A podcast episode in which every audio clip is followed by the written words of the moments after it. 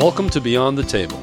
Beyond the Table is a podcast series produced by Tabletop Journal that profiles the heroes of the hospitality tabletop industry. From designers to manufacturers and on to the chefs who have all changed the hospitality tabletop industry in seismic ways. We hope to bring you conversations with those industry heroes whose influence will continue to be felt not only for today, but for generations to come. Our format is conversational, and please join us as we attempt to let you get to know not only who these heroes are, but why they do the things they do, what drives them, what motivates them, and why they too share the passion that hashtag tabletop matters. Today's conversation is hosted by Dave Turner, Chief Evangelist for Tabletop Journal, and features designers David Queensberry and Martin Hunt from the famed London based tabletop design firm of Queensberry Hunt and runs for approximately 90 minutes. This conversation was taped in January of 2018. Now, here's Dave. In today's conversation, I sit with noted tabletop designers David Queensberry and Martin Hunt on a rainy, overcast day in David's home in the Notting Hill section of London.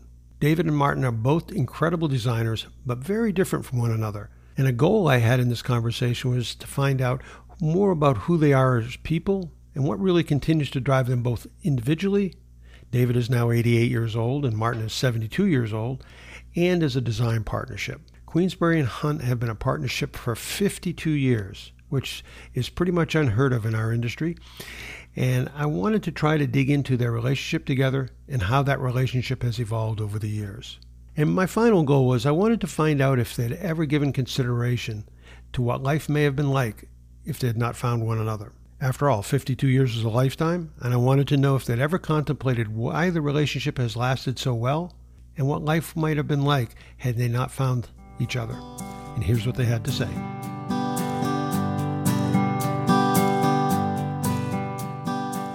We talked about earlier, David, that you come from a notable family, you come from a notable background, and yet you started as a junior assistant on the factory floor in Stoke in the ceramics business. And at one point, you said, you were quoted as saying, This is not a very buzzy business. And I'm guessing that you meant it's not a very celebratory, not a very high street type business. What was it about the tactile nature of clay, mass production, and design that you found so appealing? Well, I got into ceramics uh, at school, uh, and we had a department of art, and the art department covered pottery. And so I started off probably at the age of 14 or 15, uh, working away on the potter's wheel, and it was something that got me about it, uh, and has never left me. And it's the way in which you can make and form and shape things in pottery uh, in different methods and systems uh, that began to excite me. And then I became interested, in a sense, in the history of ceramics because you have to remember it's the oldest craft of which we have a continuous record, and the earliest functional pottery probably goes back about 14,000 years. And it, was not just that I was interested in making things, but I think the Victoria and Albert Museum collection, which happened to be about half a mile from where my mother lived uh, in London, which I used to go to a lot, just I got hooked on it. I mean, in the way that I might have got hooked on drugs or something. Ceramics is a little bit like a drug. a bit like that, and it's it's not logical. And I started off by wondering. In fact, one moment I thought I might go and work in the museum because I knew the head of the museum, who was a friend of my mother's, and. Um, uh, then I decided the answer was to go the art school route. So I started off by going to art college. And it was at art college, which was primarily studio ceramics, that something happened, which was that I decided that I didn't actually want to be a studio potter. I didn't want to be a diminutive Bernard Leach working away in Cornwall. Mm-hmm. And there was something about the way things were made industrially that excited me. And if you wanted to find out anything about that, the answer was Stoke-on-Trent. Mm-hmm. And my initial trip was to go up there on a motorbike and spend a few days looking round factories. And then as you know, decided to go and work up there. When you decided to go work up in Stoke-on-Trent, as I said earlier, I, I, I, I've read that you took a very junior position there. My guess I was, wasn't offered anything any more than that. but, I mean, my, I mean, nobody asked me to be the managing director of the company. how long were you there? And what were the things that you learned Well, that I you mean, wouldn't have learned th- th- anywhere I mean, it's quite odd, but through a connection, Mm-hmm. I had no idea where to go, but I got a connection with a, the, the sort of Wedgwoods of the 20th century have been were the Johnsons, both in tiles and in pottery. Mm-hmm. And uh, anyhow, I managed to get a job at this tile factory. And I thought that the best thing to do was to enroll in the technical, it was then days it was called a technical college, and all the potters did uh, this course at the technical college. So I enrolled to do this course and got a job in the laboratory of a tile factory and became very fascinated by the technology of ceramics. In fact, I worked on, it was probably rather boring, but I worked on the earliest zircon frits, which were to take over from tin as an opacifier. And I think uh, H.R. Johnson's up till a few years might have been using some of the frits I worked on. And, but I also allowed me to make things on the factory. So when the factory closed at five o'clock, I used to go and start fiddling away trying to make and design because I had no intention of staying there to be a sort of laboratory technician, but it was an entree to the industry. That, that idea that you would come from an artistic background and go into a production, more basic background, that would be unusual today. Uh, I suspect it was unusual then too. Were there others doing what you were doing, coming out of uh, the, we'll say, the creative backgrounds uh, with your All family? I can tell you, having been to Eton, I didn't meet any old Etonians in Stoke-on-Trent. Fair enough. Fair enough. But having said that, uh, I think initially I was really miserable and terribly ill at ease. And I was to become the opposite. Uh, you know, I really love the people in Stoke-on-Trent and have made some of the best friends of my life up there. And to this day, you know, I still have great friends in Stoke. And it was, uh, there was something about the character of the people and the work they did that was so different to the world I knew anything about, and in some way much better. Martin, you came into this business a few years after David did. What was that seduction process like for you? Because you were obviously you gravitated and you went to the Royal College of Art. Well, I didn't do anything heroic like David going to Stoke-on-Trent. it was more a straight line. I mean, I had always been an artist since the first thing I could do, you know, painting with little mm-hmm. watercolour box and things like that. And uh, uh, it was a toss-up. I mean, in my teens, I was obsessed about boats and sailing. And uh, I used to go and have my holidays on the Isle of Wight, where the big centre of sailing is in the United Kingdom, historically and, and also today. And um, stay with my aunt there for the summer holiday, the long summer holidays. And uh, so it became a toss-up when I was 17 or 18, about to graduate from school, whether I was already signed up with a potential job as a, a trainee naval architect ah, in Cowes in the Isle of Wight in a company called Groves and Guttridge, which were very advanced yacht builders. In the end, because of the art thing, it, it was almost spinning a coin. I said, no, I'll go to art college instead. So I went to the Cheltenham College of Art in Gloucestershire, where I lived, and um, did three years there. And then again, a spin of a coin, I suppose, because for some reason I turned up at the art college maybe a week or two late for the beginning of the term and uh, turned up at the registration department. They said, well, look, all you can do is just join in. You'll be in the first year. What are the first years doing? The first years have two options. One lot are going to do textiles, and the other lot are doing ceramics. So it was, you know, which which shall I go for? You know, and I knew nothing, pretty much nothing about either. And there's textile design, that was decorations, and mm-hmm. there was ceramics, who knows what that was. I decided to do ceramics. And part of the interest in boat building and in art had always been to do with making things in my hands. And actually, I overheard my great aunt talking to somebody in my hearing once when I was in my t- teens and say, You know, Martin, when he was a little boy, he was always fiddling with something. So it's a bit of a family joke now, but it, it was always to do things about the boat building you know, all of that. You know, I started to build boats, and then you know, you hit ceramics. You realize, okay, there's some things to make, Yeah. right? You go through this process. You can make things, you know, and you can make them and take them home. You know, you can make them to eat your porridge out of.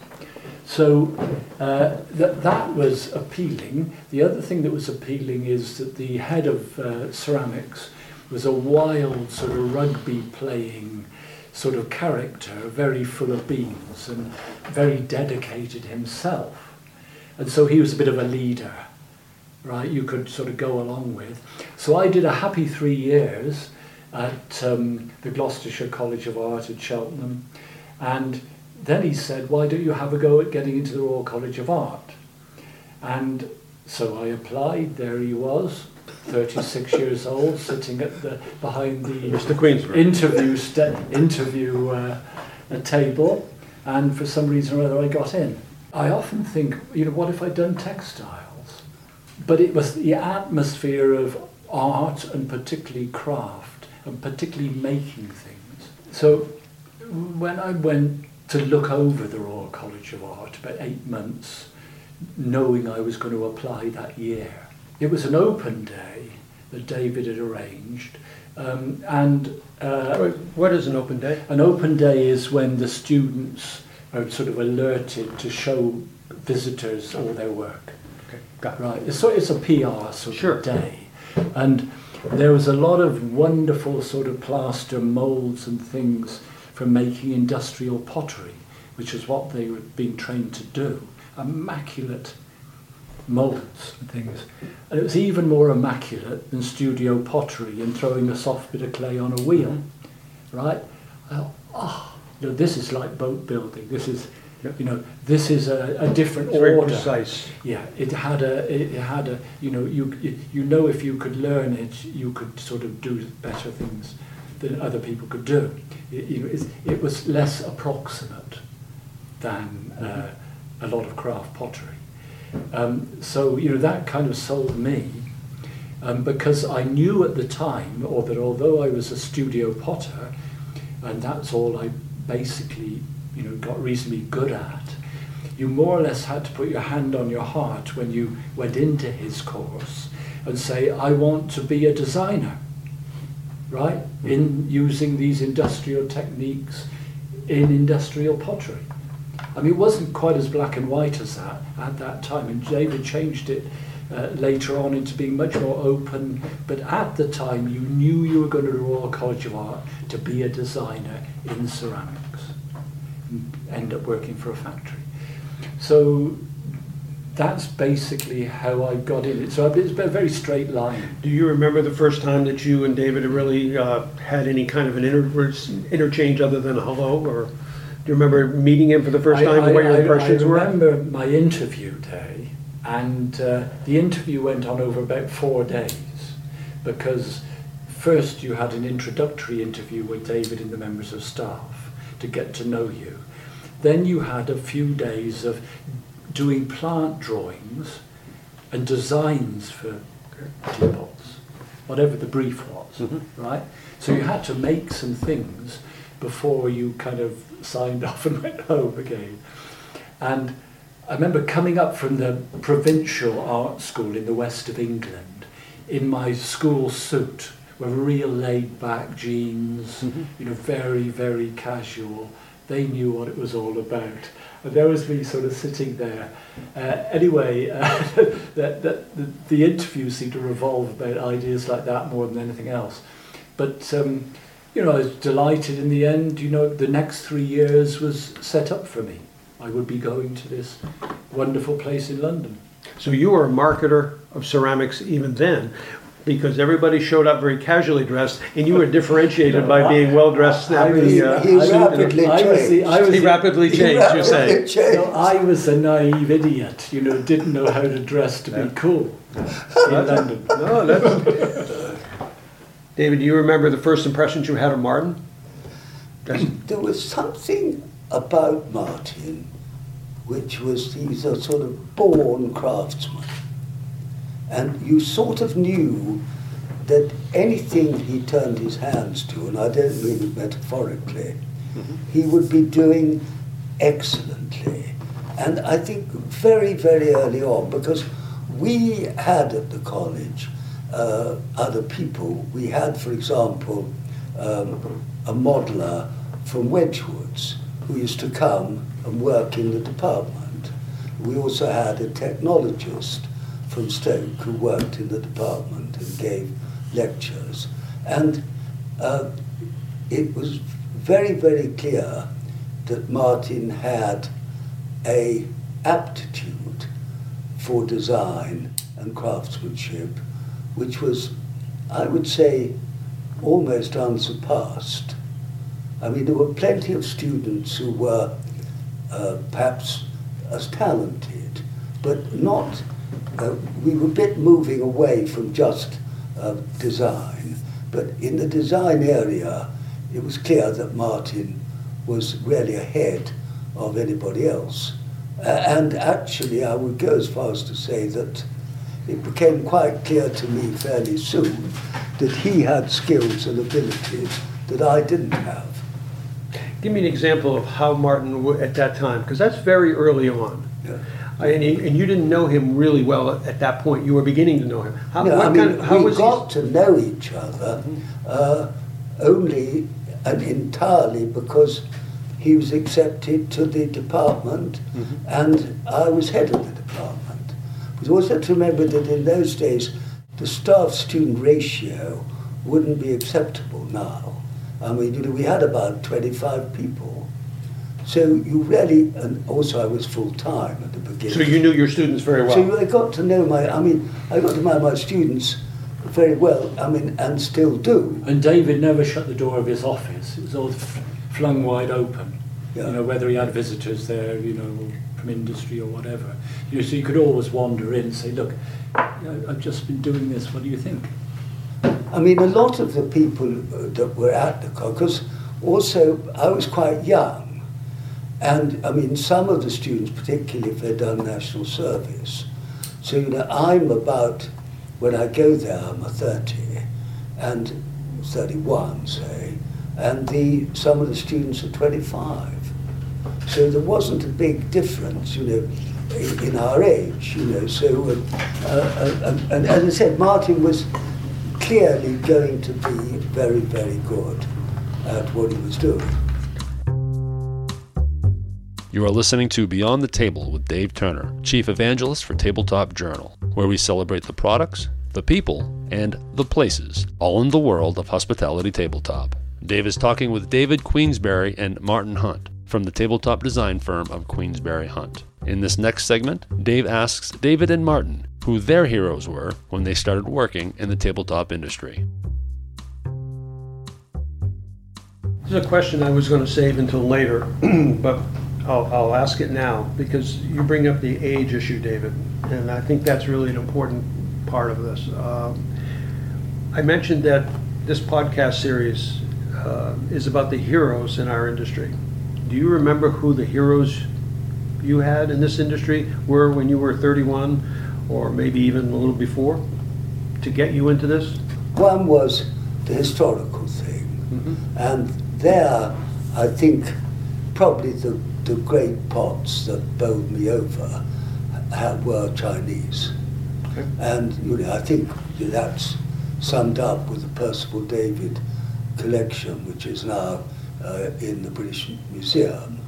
Uh, so there was that.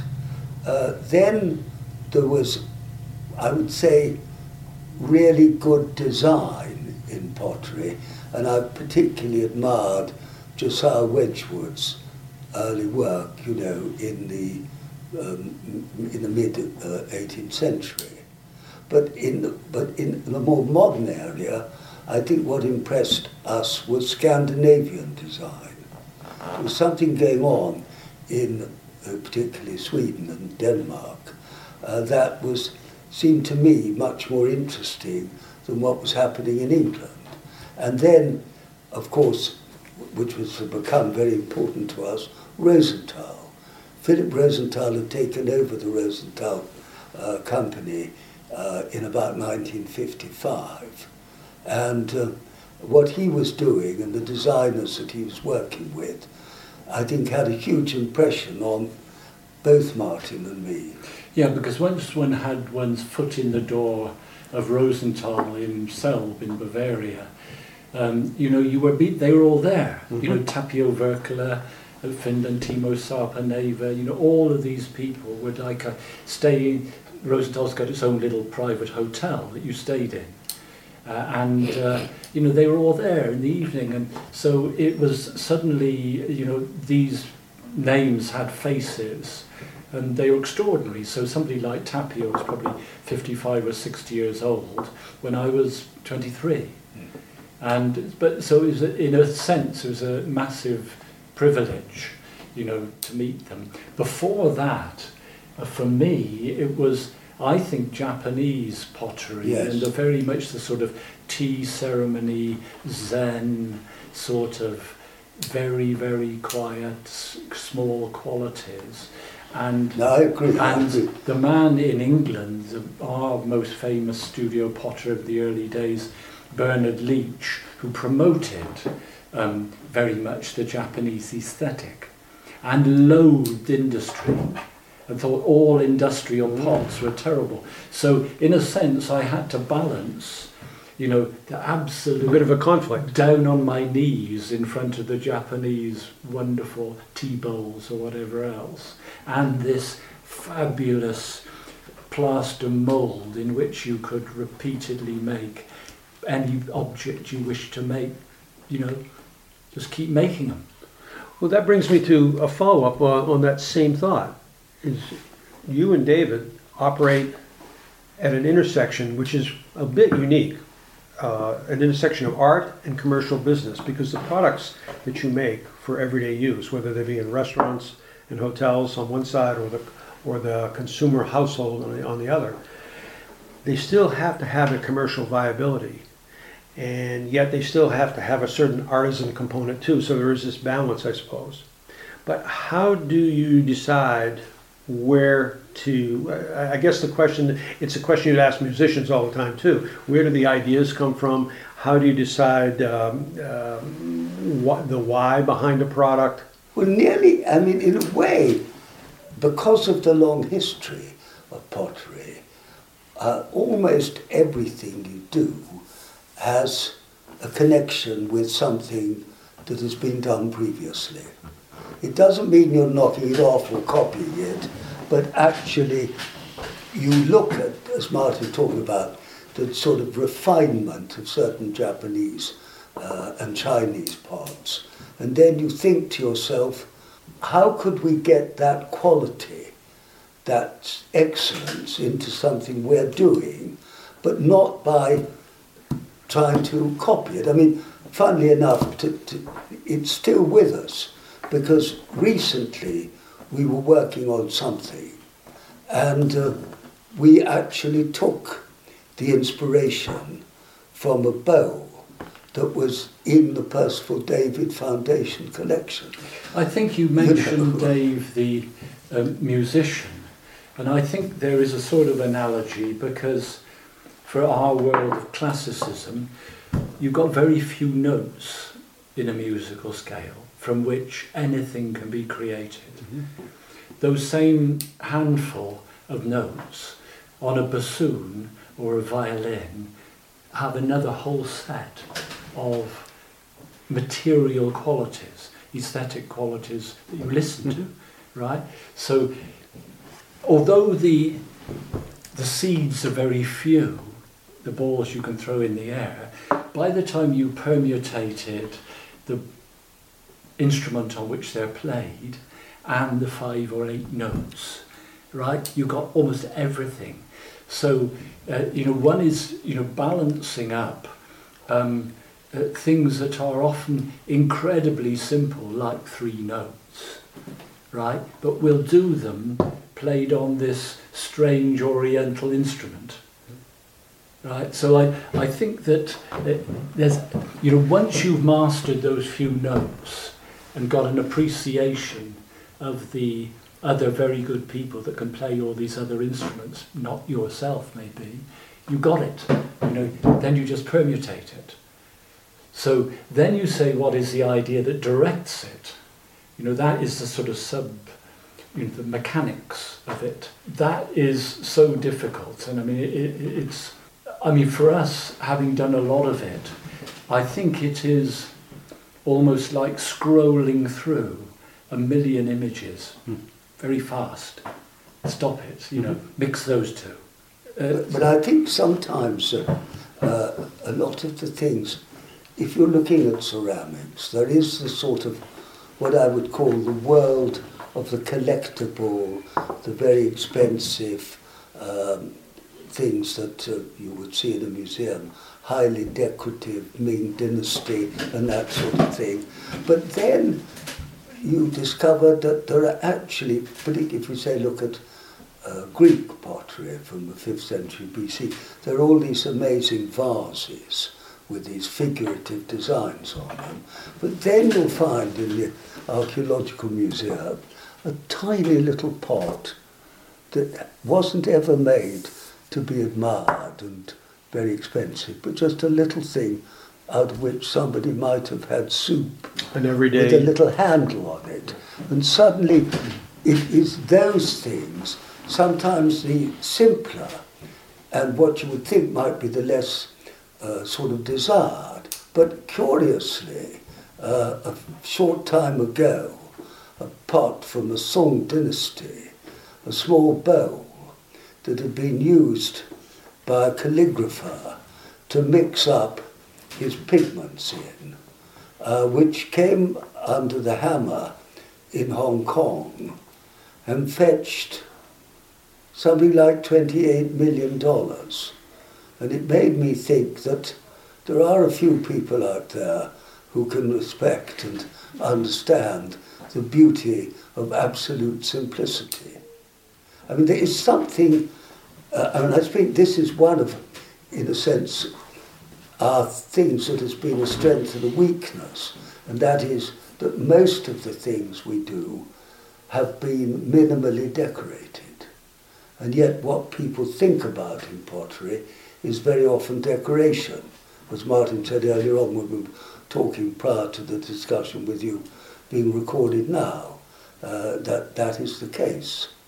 And we, I think, uh, uh, have lived through uh, this dominance of decoration into a different era whereby suddenly people were interested in the simplicity of whiteness which had interested us for the previous 25 or 30 years.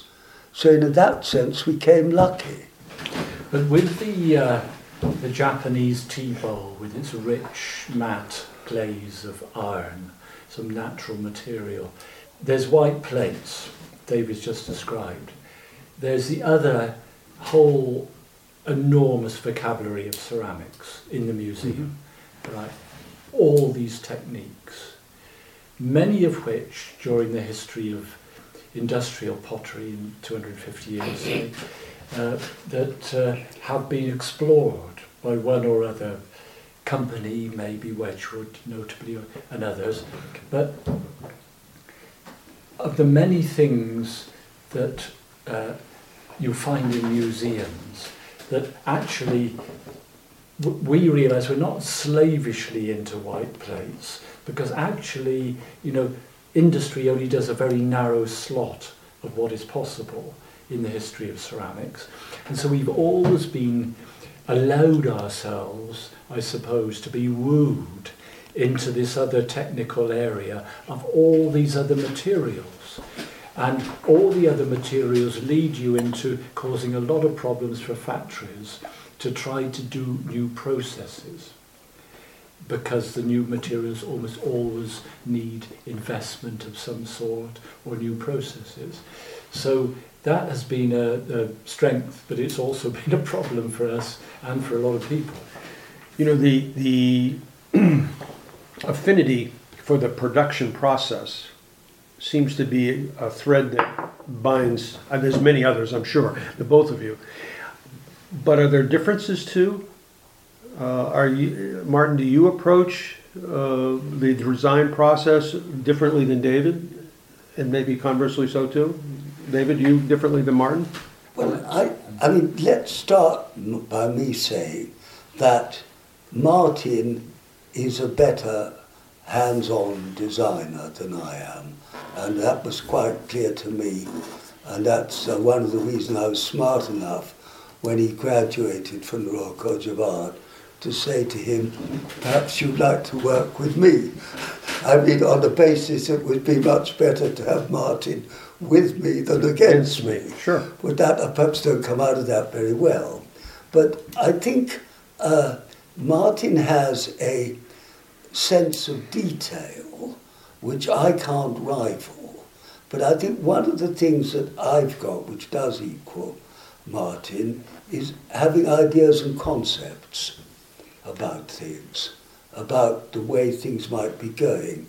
And I think that, I'm not saying Martin's weak in that way, but I think that we do have different capabilities which has made us able to work together quite well. It's gone on for some time. Martin, how do you see the, the skill sets and the personalities of uh, David is David with his own personal set of educations and we haven't really mentioned that you know David's very, very well connected to the food world of London because the great friends of his are food critics for our papers, etc., mm-hmm. etc. Et so David has been long into people who own restaurants and you know where to go to and all of these things. I mean the, the whole aesthetic as well as the deliciousness of food.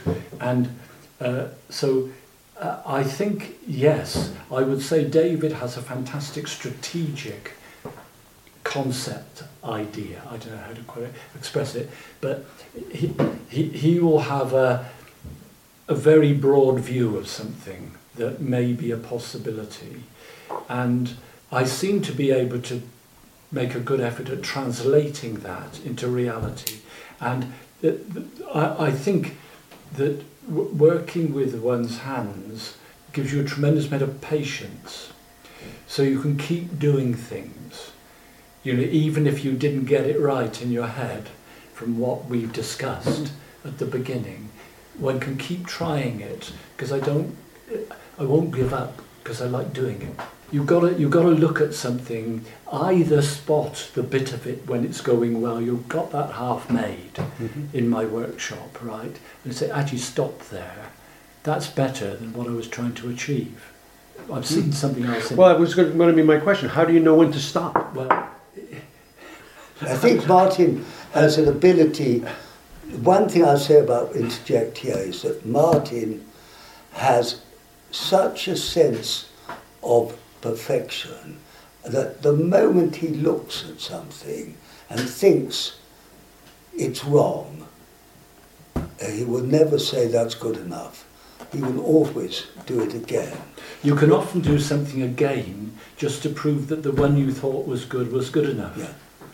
Yeah, but right. I think and that, throw it away. But, the second but the other thing that's been very important in our uh, relationship and where probably I uh, come in, and partly because of being professor at the Royal College of Art, it gave me the ability to make contact with people, not in a commercial way, but in an academic way, so that our contact with the Rosenthal group that has been by far the most important contact in our, wouldn't you agree, Martin, mm. in our business life, was because when I came to the Royal College and I was looking at how it was so, so totally geared to the requirements of the English pottery industry, which in a way I didn't rate. But there was this guy, Philip, there's a picture of me with him, Philip Rosenthal, was doing something that was getting publicity. And I'm thinking the Royal College of Art must try to have a contact with this man. Mm-hmm. And so I contacted Philip, because he is, although he was German Jewish, he was also uh, uh, very English, he'd been in the British Army. And I got this letter back from Philip saying, yes, you can come and see us. And I would say that was the single most important thing that I achieved for Queensberry Hunt, was to make that contact. Because not only did I work for Rosenthal, but then we, and that involved Martin, Robin, and me, began to do work, and we did a tremendous amount for Rosenthal, a lot of which is over. Mm. We forget about it. But the two things that lasted were trend and loft. And I would say those shapes, Robin must be quoted in here, but I think those shapes were, did require some sort of team effort. Oh, very much so, yeah. You're not entirely one person. But I think before we started to turn the recording machine on, you were talking about heroes in the subject. Mm-hmm. Well, of course, Philip Rosenthal was a hero. Absolutely. We talked about Derek Dudson, who was the owner of Dudson's, mm-hmm. With his uh, father, the two sons now, mm-hmm. uh, Ian and, and Max, uh, who was a hero because only a, a, a hero would, you know, knowing this is a senior man, you know, dressed in a suit, right, come to London to visit the Royal College of Art, uh, would um, say, I've just been down on the factory on Saturday morning making some things to try if I could sort out a problem. Only a hero would do that. Also, don't so, forget uh, Hornsea. Yeah, oh, oh I mean, Hornsea, which is very much Martin's work, but I mean, what we did with Hornsea was, I mean, probably, I mean, in pure design terms, you know, one of the most interesting things, you know, I mean, got design awards, was in the Victoria and Albert Museum, and that company had been started by two guys uh, who had never had any connection with the pottery business. Sure. In fact, came out of the army didn't know what to do and started a pottery. But but I think your term of the heroes is is is important because yeah I mean you list some of these people that are not heroes like Achilles but they're you know just for one thing they did going down onto the factory on a Saturday sure becomes a hero to somebody that's you know 25 30 years younger than them because you didn't think the world was like that yeah, I think at that point, and, and, and this is the reason why I, uh, I keep coming back at this point anyway in the conversation, to focus on that period of time, because I think we're all very impressionable in our 20s, and, and maybe even before that, in our teens, and we're looking for inspiration, career pathing. What would I want to be when I grow up, kind of thing. And when you bump into a hero, it has huge impact. And I suspect that I suspect that uh, you all, both of you, are heroes to people now. And if there's people out here that listen to this, I would ask them uh, uh, one question I would have if I was looking to be a designer what do you think the aspects of a great designer are? Although it didn't cause me any pain doing it, so there wasn't heroic pain involved, like in a battle, right? You've got to do a lot until you wise up because I'm talking about wise up in terms of your judgment, mm-hmm. not just of your maturity as a businessman or whatever. But uh, some of that's judgment. Yeah, but the, the, to make judgments in the world of aesthetics is extraordinarily difficult and a long-term education. I think, you know, to be able to make your mind up quickly and know what to do it's a qu- interesting question. I suspect when you're a newly minted uh, art school graduate, it's difficult to be to make a judgment, as you say, and have confidence in 100% confidence in that judgment. At what point in your trajectory as a designer do you get that that confidence that your judgment is correct? How did David used it? Martin can look at a piece and say that needs to be changed, or that's what it is. Ah, but th- there are Where two- do you get yeah, that? You only, you only, I suppose, well, there's, there is the inner confidence, but I suppose you do measure yourself in terms of other people's reaction to things and what they see in things that you believe is absolutely wrong, or you, you, you, one is bouncing off other people's opinion, things that they would think are perfectly adequate. That's perfectly adequate to have in my shop. They're perfectly nice, you know. We say no, it isn't. And I can tell you why it is not, right? But, but you've got to be successful on two fronts. One is you've got to be successful within your own ideas, within your own aesthetic. But the other thing, and this is the imponderable one, I mean, uh, you can be sure that you think you've got this jug right. But then there's this completely different world of what happens when you show it to the buyer for Marks and Spencer's. What does the buyer of Marks and Spencer's have to say? Who, in your opinion, may not be the most enlightened. Has never designed anything. Maybe, and uh, it doesn't seem to you to show much uh, taste or discernment. But on the other hand, she does have the responsibility, and she's not always wrong, and you're not always right. And so you then have the problem of these products. You, you start on a pro- project, a product. It goes in different ways. Quite a few of the things you start on, as it were, fall on stony ground. They just never get on the market. Mm-hmm. Then you get something, and it gets on the market. Well, what actually happened? We, we have things right now on the market which we don't know how they're going to go. We've no idea. And despite that we've been it in, in 52 years, uh, we can look at things and be very, very confident in our own mind that we're proud of them. We think they're right. But what we can never say with absolute certainty is this a design like a roulette, which has been in crate and barrel for about 20 years? Or is it something that we thought was equally good, that was in on the market, lasted for five years? but I think uh, in the sort of mature designer, um, you, you also got to reach a point of integrity, uh, you know, like your doctor, right, who's trained, you know, it matters what you say. And uh, so you've got to train yourself in your evolution, and I say you can only do that by doing a lot of it, you know, to so you can throw away the rubbish which you will certainly make. Uh, uh, to well, I've often said to students that you work on something at college or as a young designer, and you think it's just wonderful. You really got it right, okay? So you're as confident as I might say I'm feeling confident now at my age. You're really confident. It's fabulous. Great idea. And you're going to go and show it to somebody. Maybe it's a buyer in a mm-hmm. store. Maybe it's Derek Dudson or the marketing director of a company. And I say, well, remember, when you put that object that you think is so terrific on the table in front of them, your eyes will suddenly open.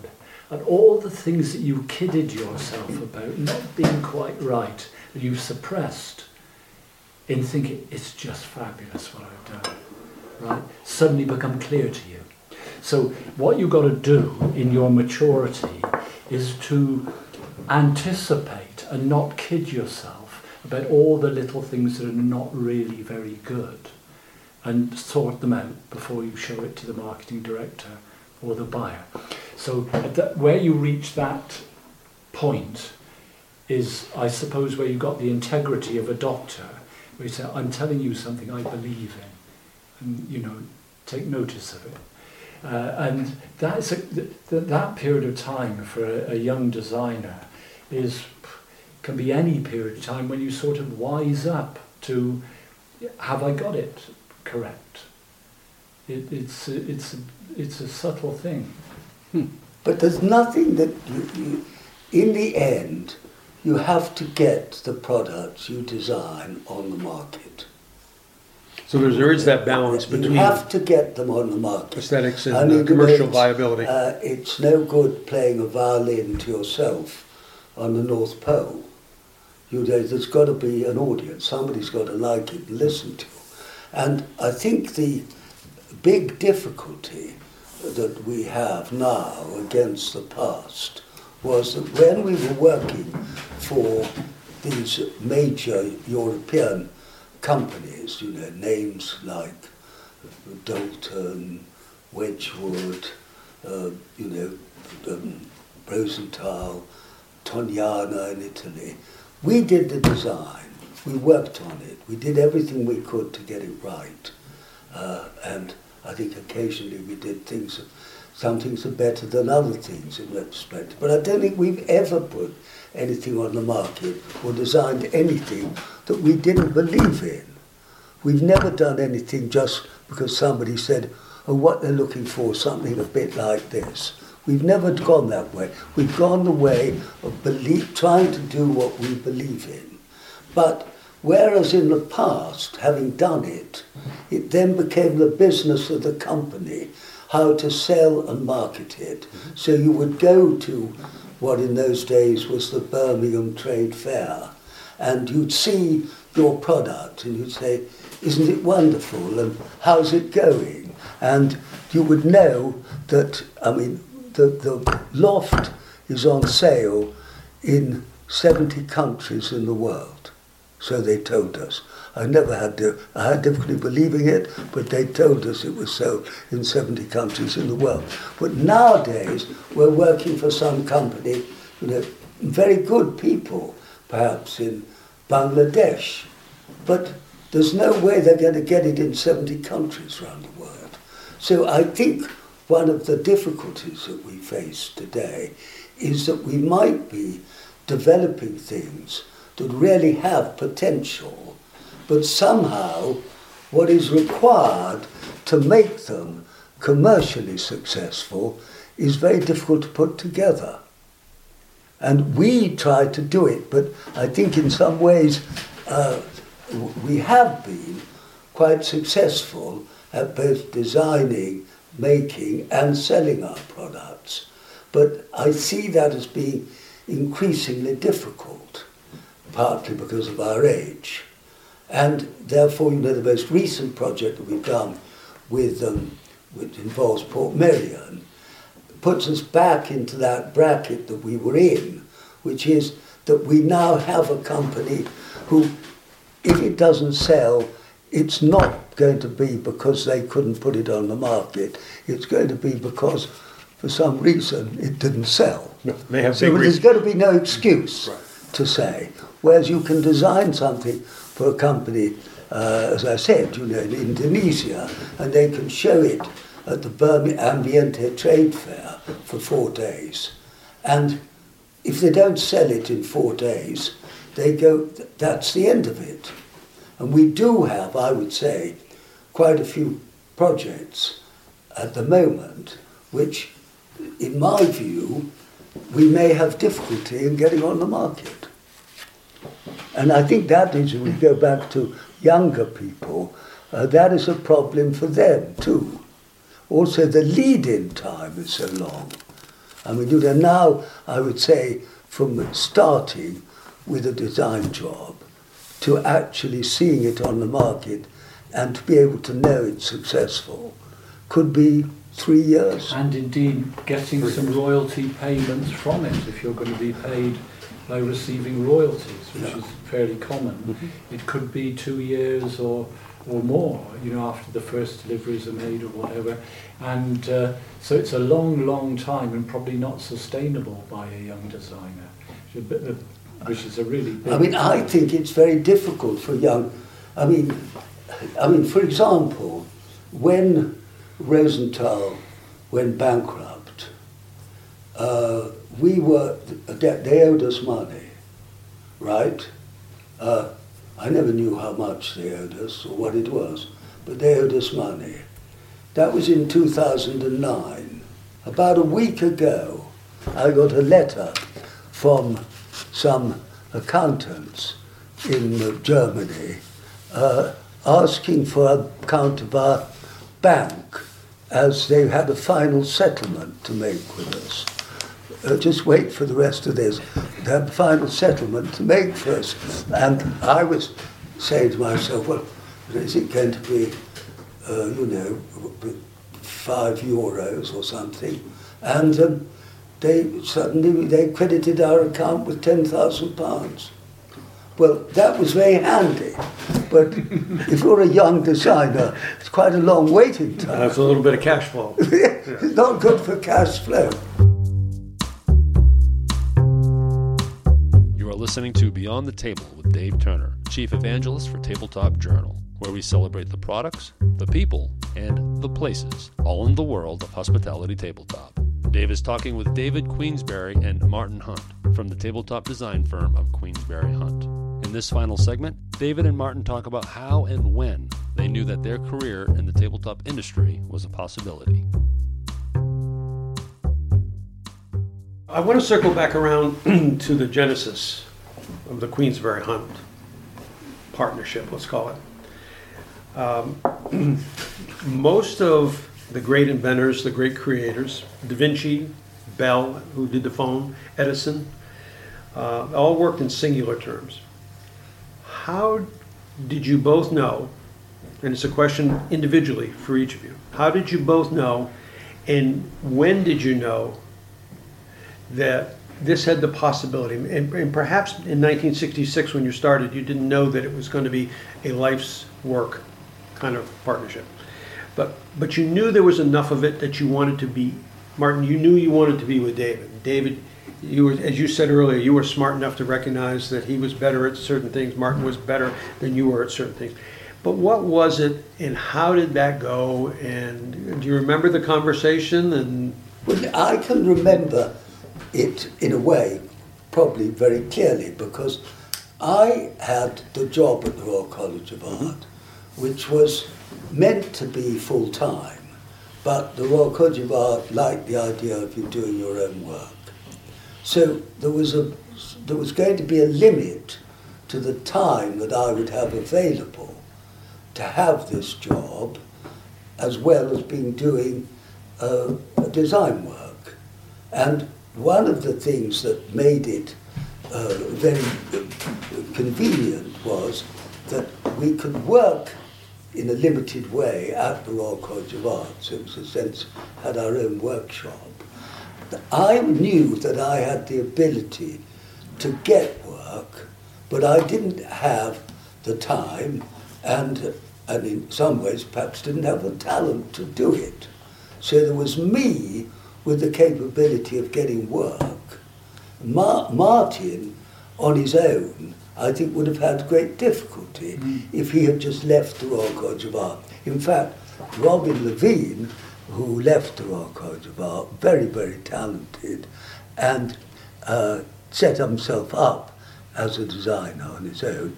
But in the end... This was at graduation, not when he left us. Yeah, yeah, yeah, yeah. yeah. yeah. When he, and, and anyhow, he joined us uh, because he had some difficulty in those early days. And I would say now to leave a college of art and set up a business called you know, Queensberry Hunt of two people who were both, you know, well, I was 35 and he was 25, and say, we're now going to do a business designing pottery and make a living is, I'm not saying it's impossible, but it's pretty difficult to make a success of it. Was that, Martin, when you were having those conversations about partnering possibly, was that well, where your thinking was? Set up as freelance designers, you did, didn't have any sort of great hopes. you knew it was going to be difficult because it wasn't uh, very obvious, you know, that you know, one thing would happen following another and it would all go swimmingly well. There would always be work to do. But there was always something to do because we'd sit together and said, well, why don't we make something like that? Because I think I could show it to Roy Midwinter, who ran the Midwinter pottery that David was quite connected to, or whatever, right?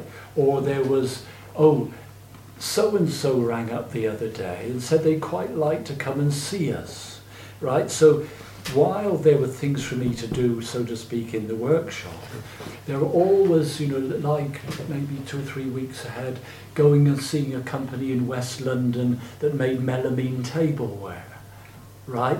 And would that anything come out of that? Or British Airways. Uh, uh, or British Airways, yeah, or the QE2 was being built. You know, had to have tableware. So that or the Concorde. and- Or, or, or, as I mentioned before this started, that the Design Council in London, a government-sponsored body to promote design and to exhibit design in their own galleries, um, commercially made design in their own galleries, um, you know, we were always getting jobs from them. You know, oh, they gave our name with two others to Hornsea. somebody that made a, an approach to them saying, I want to design, to design pottery or textiles or furniture or whatever. And they would, you know, so they had a long list of people they quite approved of.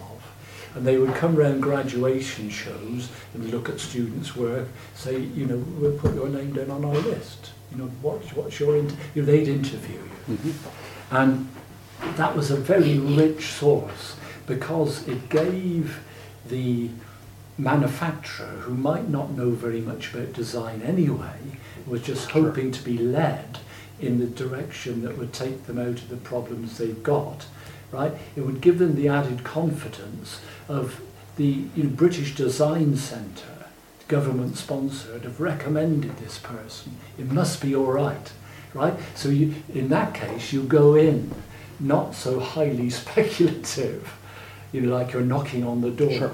but somebody is at least not really cold calling. it's not really But because somebody you're- who- somebody's holding your hand for the first hundred yards. Sure. And uh, that was invaluable. And several of our most important jobs, including the working with Hornsea Pottery in the north of England that David recommended, came exactly out of that. In Dudson's, you know, uh, uh, and the Dudson still have in their range a, some of the pieces that I designed then in 1967.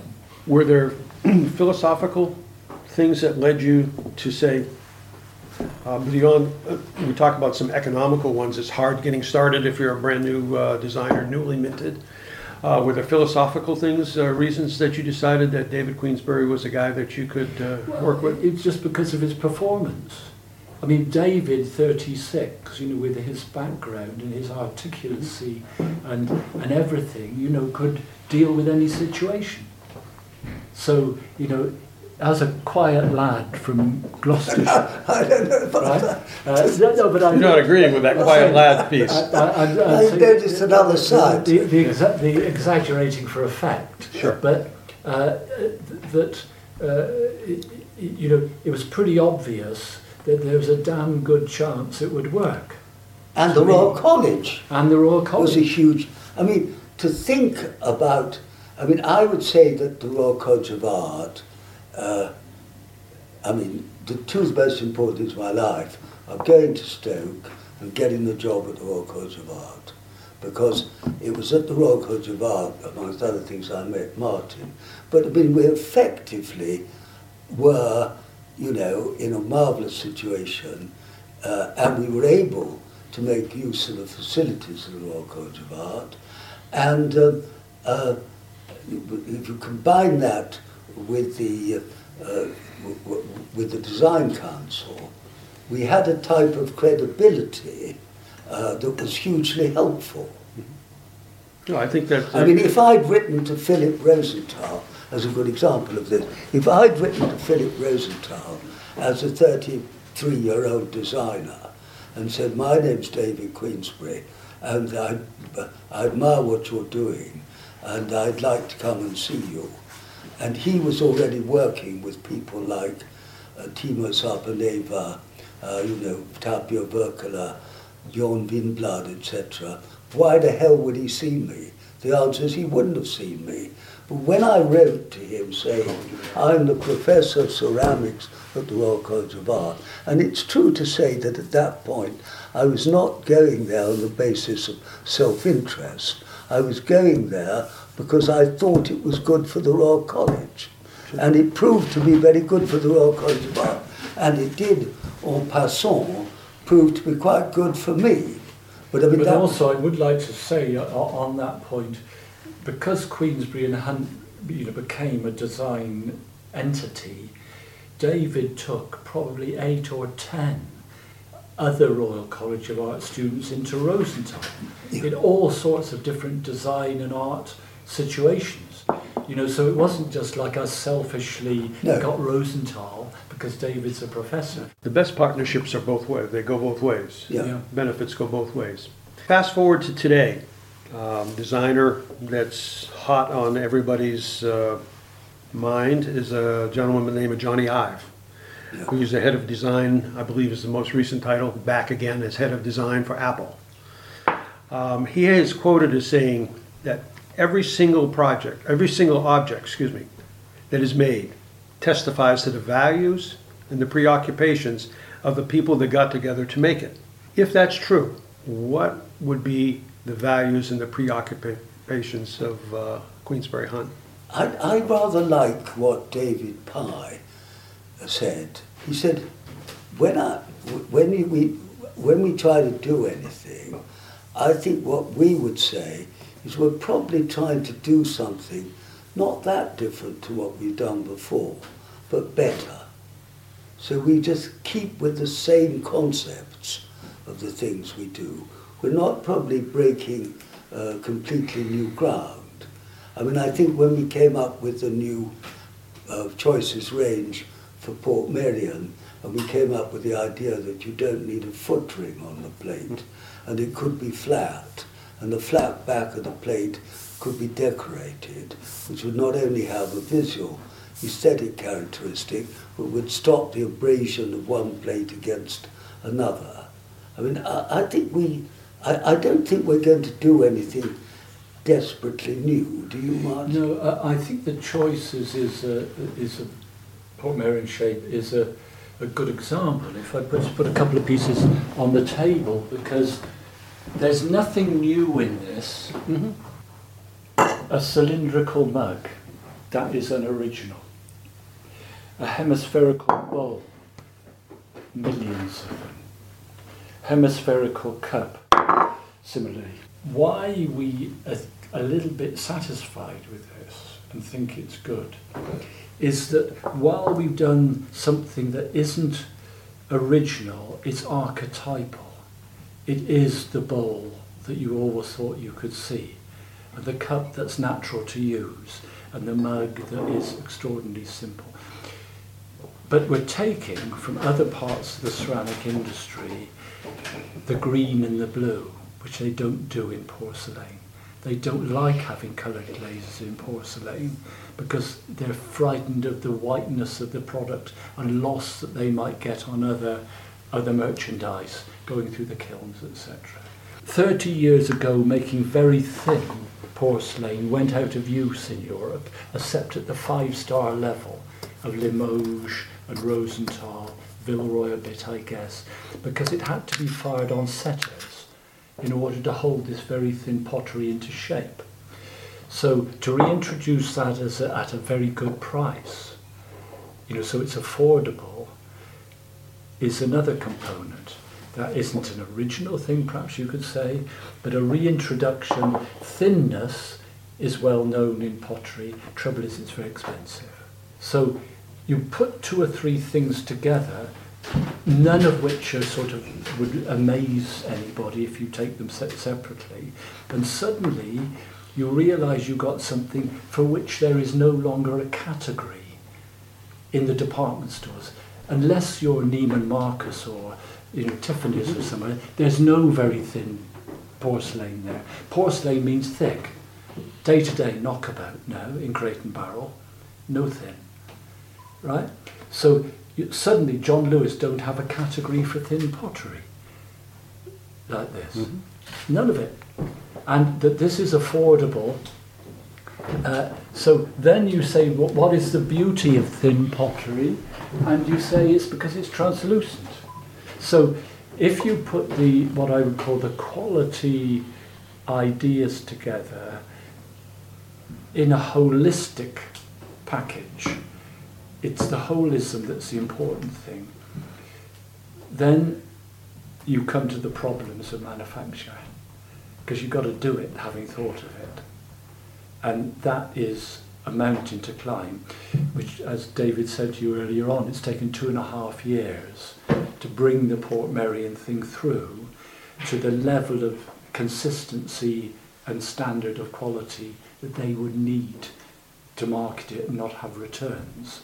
It's, it's an immense problem that is very different to sitting at a drawing board or even in a small workshop. And so the, the, the, where we're at now is, in a sense, doing incredibly simple things that are not all that simple. But if one could pull them off, you've got a holistic idea that is original. Yeah, I, I, I suspect that when you started with Portmeirion uh, to do this quote unquote simple idea two and a half years ago, if you'd have told their accounting department it was going to take two and a half years to develop this product, they might not have.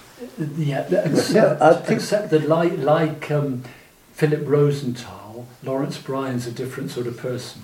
The CEO is a marketing person Correct. who has got full control of every aspect of his factory. He is like a master potter, you know, he's the li- lifer. The life So the lifer, you know, uh, he, he's got a very, very good idea of what it's going to take to do it. you know, and he's kept pushing us back when we want to do the next range and the next range for the portfolio as well. You just get Yeah, but, Get but, but, but there's another point that's important here, and that is that um, the market at the middle to lower end is dominated by pretty thick, crude pottery that has no finesse, uh, no refinement. And it's the way it is because that's the cheapest way to make pottery. If you want to make pottery uh, that is going to give you a good yield and no problems, that's what you get. So what do you have then? The only thing you can really sell it is on in price. So if you're, say, IKEA, and you wanted to, I'm not b- knocking IKEA design, but sort of IKEA pottery, pretty basic stuff. And basically what they want to know is can they buy that plate for 98 cents? Not $1.20, not $1.10. So what we would argue is that it's a hiding for nothing for the manufacturer and just to be churning out stuff which can be moved probably within the next few years to another manufacturer who can make it for a few cents cheaper, perhaps a little thicker. So what we've been doing is to try to develop things that if they can make them, they would be able to get a price for, and which nobody else would be able to make. And that actually is quite a strong commercial point. And this is more of the Jonathan Ive Yeah. approach because you know they do not they well I don't have to tell you as an American an expert on this but you know they choose to do things that they want to do that have the content that they want and the quality that they want you know with a group of people who are totally devoted and expert in each of their different ways that is the ideal of making pottery But, well. but I, I mean, when we started to make this uh, with Dankotuwa in, in um, uh, Sri Lanka, I would say it initially was a disaster, commercial disaster. They were getting a hopeless yield. You know, they were having to, you know, in order to sell 50 pieces, they made 100. and it looked, there was a moment where my commercial side was saying to me, we've done a wonderful product, but are we actually going to make them bankrupt? And it was a bit on the edge. It really was on the edge. But thanks to a number of things, including sending an English guy who had worked for Queensberry Hunt to work on the factory, and with Lawrence's backing, we've now got the product being made, or got the latest figures, at what we consider, and the industry would, as being an acceptable yield. So that actually they may be able to make it now fairly profitably. So, what a strong position to be in, to be able to make something that I would argue has, although it's simple, unique characteristics that it would be incredibly difficult for anybody else to make, and to be able to make it at some reasonable profitability. And finally, you expanded their capabilities in terms of their, and maybe their quality standards stretched their quality abilities. We have, and they have themselves. Right? You know, a tremendous amount of effort and thinking on behalf of the people that are there. Stimulated quite a lot by our friend Jonathan Smith moving out there, you know, which in itself was luck in that we discovered this 50 year old chap um, who was a freelance designer and had been at the Worcester factory for a number of years as a designer, were mm-hmm. very familiar with ceramics in all its form, had worked for us for a short while, that he'd unfortunately left his wife a couple of years ago. And so he was free as a bird and could just move out there. And uh, uh, luckily also, Jonathan is a, a fanatical um, scuba diver. And on the weekends now, in the golden sands and the blue sea, is taking people scuba diving in a sea school with a friend of his. On the it's a weekend job. So it's it, how many people could emigrate that you would find. Sometimes when you're when you least expect it, as long as your antenna's up, opportunity. Yeah, well, the gods from Mount Olympus say we're good, we're good shots. Yeah, yeah. When we started talking, um, we started about the, the relationship uh, of over 50 years together. And I used the, the analogy of Lennon and McCartney. And I, and I don't think that that's an overstatement. I think that uh, um, in this fast changing world that we have called ceramics, and in business in general, we talked about that a little bit, the speed of business and how it changes. Um, you all have been together and, and, had a partnership that has endured, and uh, I'm sure it has had its uh, ups and downs, or whatever. But there has to have been some sort of a common language, much like songwriters might have, and that's where I come back to the Lennon and McCartney. I suspect we just mentioned Jony Ives. I suspect at Apple there's a common design language there yeah. that has developed. Do, do you find that the case with you two, since it's, since it's a partnership? I think we infrequently uh, disagree. Uh, we disagree about some bits, but I don't think there's ever been anything that that Martin wanted to do that I thought was terrible or something I I mean we disagree about all sorts of small things and I think quite often we argue a tremendous amount. Yeah. Sure we argue you know we I mean, people, you can't imagine people who could argue about the handle on a teacup and get so many hours of arguing over a handle on a teacup as we do. I, and that came home to me years ago. Uh, we were sitting in a cafe in Ireland with a lot of Rosenthalers. It was a Rosenthal sort of event in the west coast of Ireland where they had a small factory at that time. And Henk Stahl, the design director of Rosenthal, was sitting at the table with us having coffee. David and I, this was probably in 1976 or something, Hank was sitting there, and David and I started having a row about you know, some way of processing some ceramic pigment. Right? We were shouting at each other, and Hank was looking with eyes like saucers at us. And after he said, you know, like we'd been together 15 years or something then, whatever. And Hank said, it's amazing that people have been together with you that long. You have such a passion that you'll have a bloody row about every little detail. I mean, David is a great devil's advocate. You know, he'll take his broad view and come in smack you know. So basically when i go somewhere with something after having you know a month or two developing something with david i would have had been hammered very very very thoroughly you know.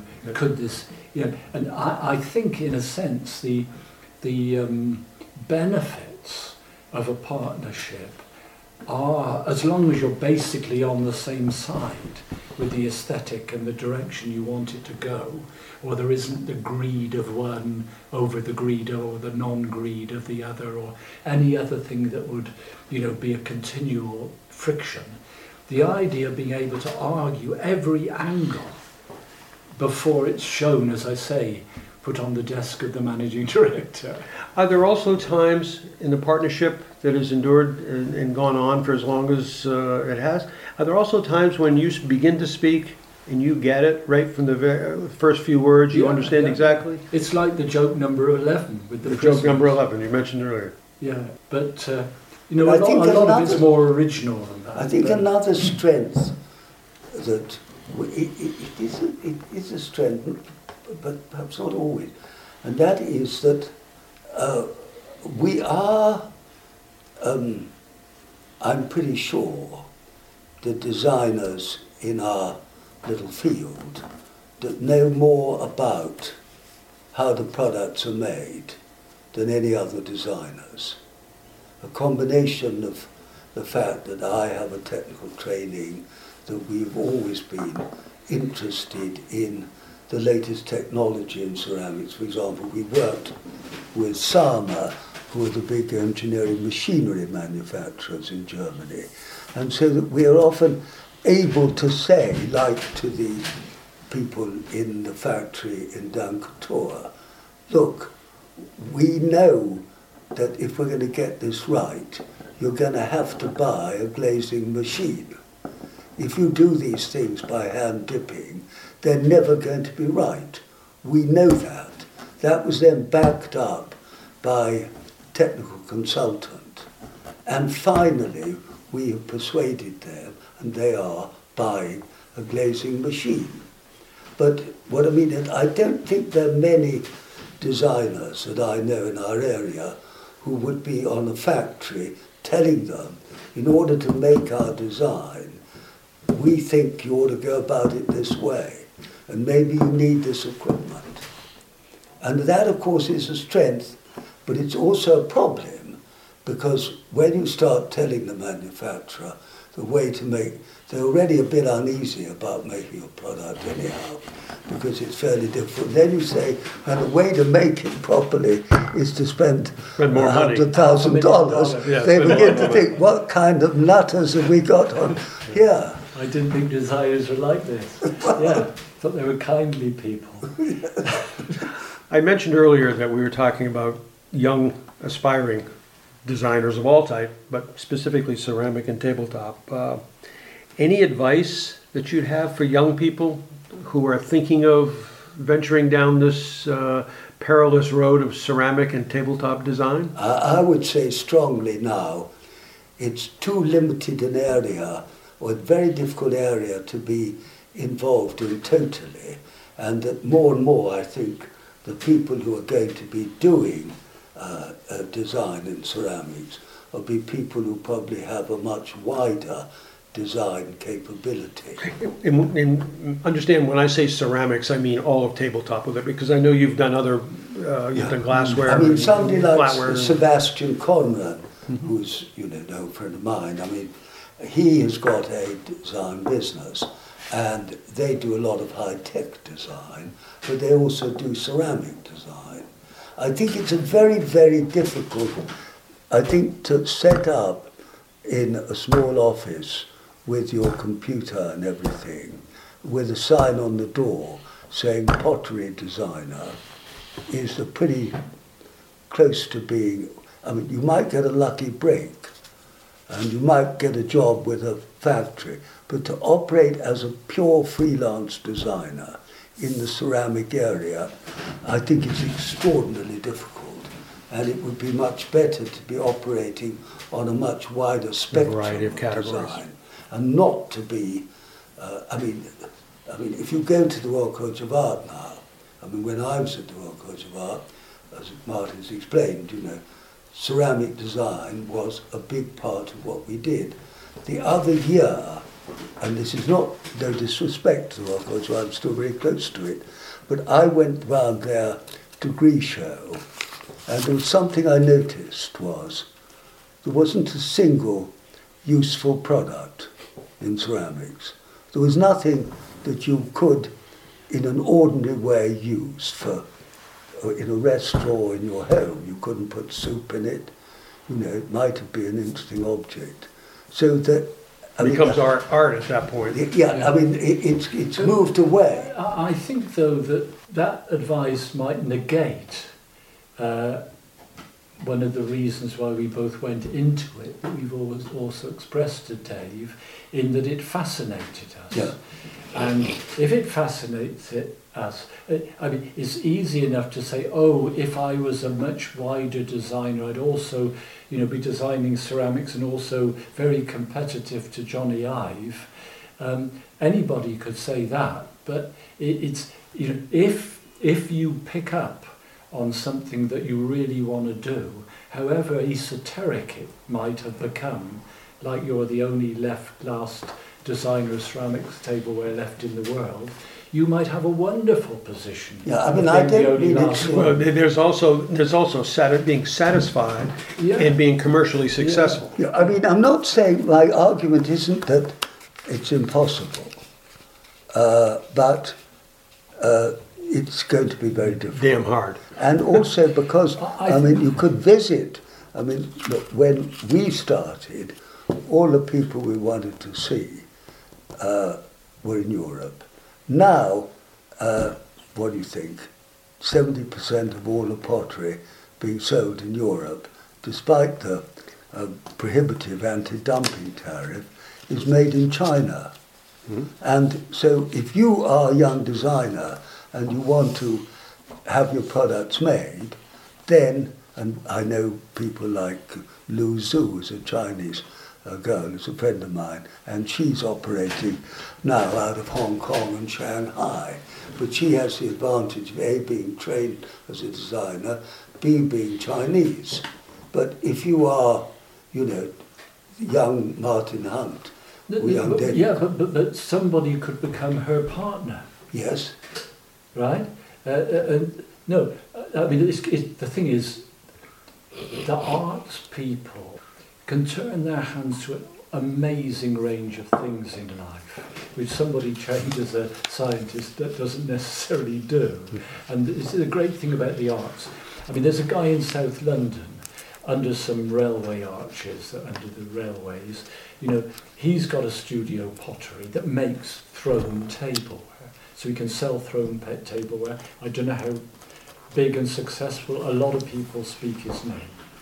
But he's also got a school on two days a week for the locals to come in, you know, gentlemen and ladies who think the idea of pottery is rather a rather nice thing to do, right? So he's got this school effectively for amateurs to come in. Yeah, it's quite. I don't know what he charges them. You know, I mean, Maham's done all sorts of things, you know, to keep her. Um, Talking about Mahamanja. Yeah, so, so that uh, uh, uh, you, you know you, you they people put together very interesting sets of things until one takes off. Mm-hmm. And so he might in the end be a whole handmade, but he may be a des- designer. And somebody says, I like your things, like Maham's terracotta, you know. I mean, terracotta is a classic handmade ceramic thing, but peculiarly it's also got a niche, which could be a very growing niche, in industrial ceramics. But, you know, which way to go? So it, uh, I think that anybody that really wants to do something should pursue it because uh, yes. something will turn up. Never be put off by people like me saying how difficult it is. Tell you how difficult it is. Also, I will end on one thing. Emma Bridgewater mm-hmm. came to see me when she had this idea of starting a pottery. And she, I think she'd left Cambridge. Mm-hmm. And she told me all about it. and um, I advised her strongly against it. So maybe, maybe so there's what I some mean, exceptions. So ne- ne- ne- never, ne- never think that that what seems impossible necessarily is, because you might achieve it. On this subject of advice, I turn this back around, and you, you both are very well known, legendary. You can use that word uh, without overstatement. I'd say Is big there? fish in a very small puddle. Well, that may be, but are there, are there costs associated with that? That sort of it looks glamorous, it looks wonderful, and it's a beautiful life. And geez, I, I always, all if I could just be Martin Hunt, that would be fabulous, and that was all I could dream of. Are there some costs uh, the, to doing the to being who you? No, they're absolutely happy, happy to be doing it. Whether one would have earned more doing something else, I think the truth is that if you can hang on in there, and uh, I mean, to put it, we were talking about the 80 20 rule. I would say 90% of our income comes from about 10, 5% of the products we've designed. That- That's always the way. Last question, and I'll start with, it's the same question for both of you. Uh, David, um, what would Queensberry have ever been? Or There's a, it's Queensberry and Hunt. Yeah. What would Queensberry have been without Hunt? If Hunt had never come along, what would Queensberry be? Um, I suspect nothing, not, nothing like as successful. I think that I uh, needed Martin and uh, uh, his skill. I think we worked together. I think what I would probably have ended up is being involved in some pottery. Uh, I mean, I did actually end up being a director of Poole pottery. But I mean, uh, of course, to have survived as a manufacturer of pottery would have been extraordinarily unlikely as you look at what happened. Yeah. It's gone through a lot. And Martin, if uh, you'd never run into David Queensberry, and it would You're going to work for Ford, weren't you? I actually had a job at Ford offered to me. Uh, Ford was setting up a brand new special design studio in Essex where they've got a factory, Mhm. European factory in the 60s. Right? Uh, and a nice glass building, and I went along there for an interview. Uh, I don't know, you know, I, I, I probably would have got a job on a factory in Stoke-on-Trent and I'd gone down with the factory. But I might, but I also or- might be driving a Martin Hunt designed Ford vehicle. Well, or I could have been, or I might have ditched it all and gone into boat building or something. You know, uh, as long as it was something, you know, to do with my hands and making things, which we talked about earlier on, Right. you know, I would have been probably quite happy. What sort of status in that I might have ever meant got to, I, who say, who could say? Um, I mean, yeah, I mean, it's, you cannot tell. I don't think we could have, I think it really, we couldn't have done what we've done. Uh, I'm not trying to blow our trumpet without each other.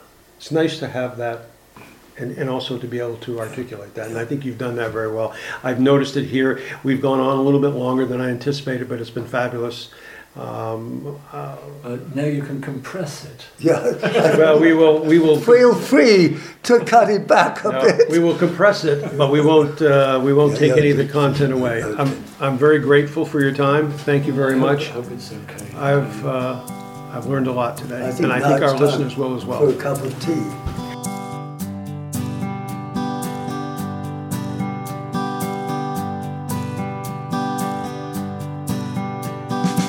Thank you for joining our Beyond the Table podcast series. This series is produced by TabletopJournal.com, where they celebrate the products, people, and places of the hospitality tabletop world. Be sure to check out Tabletop Journal at TabletopJournal.com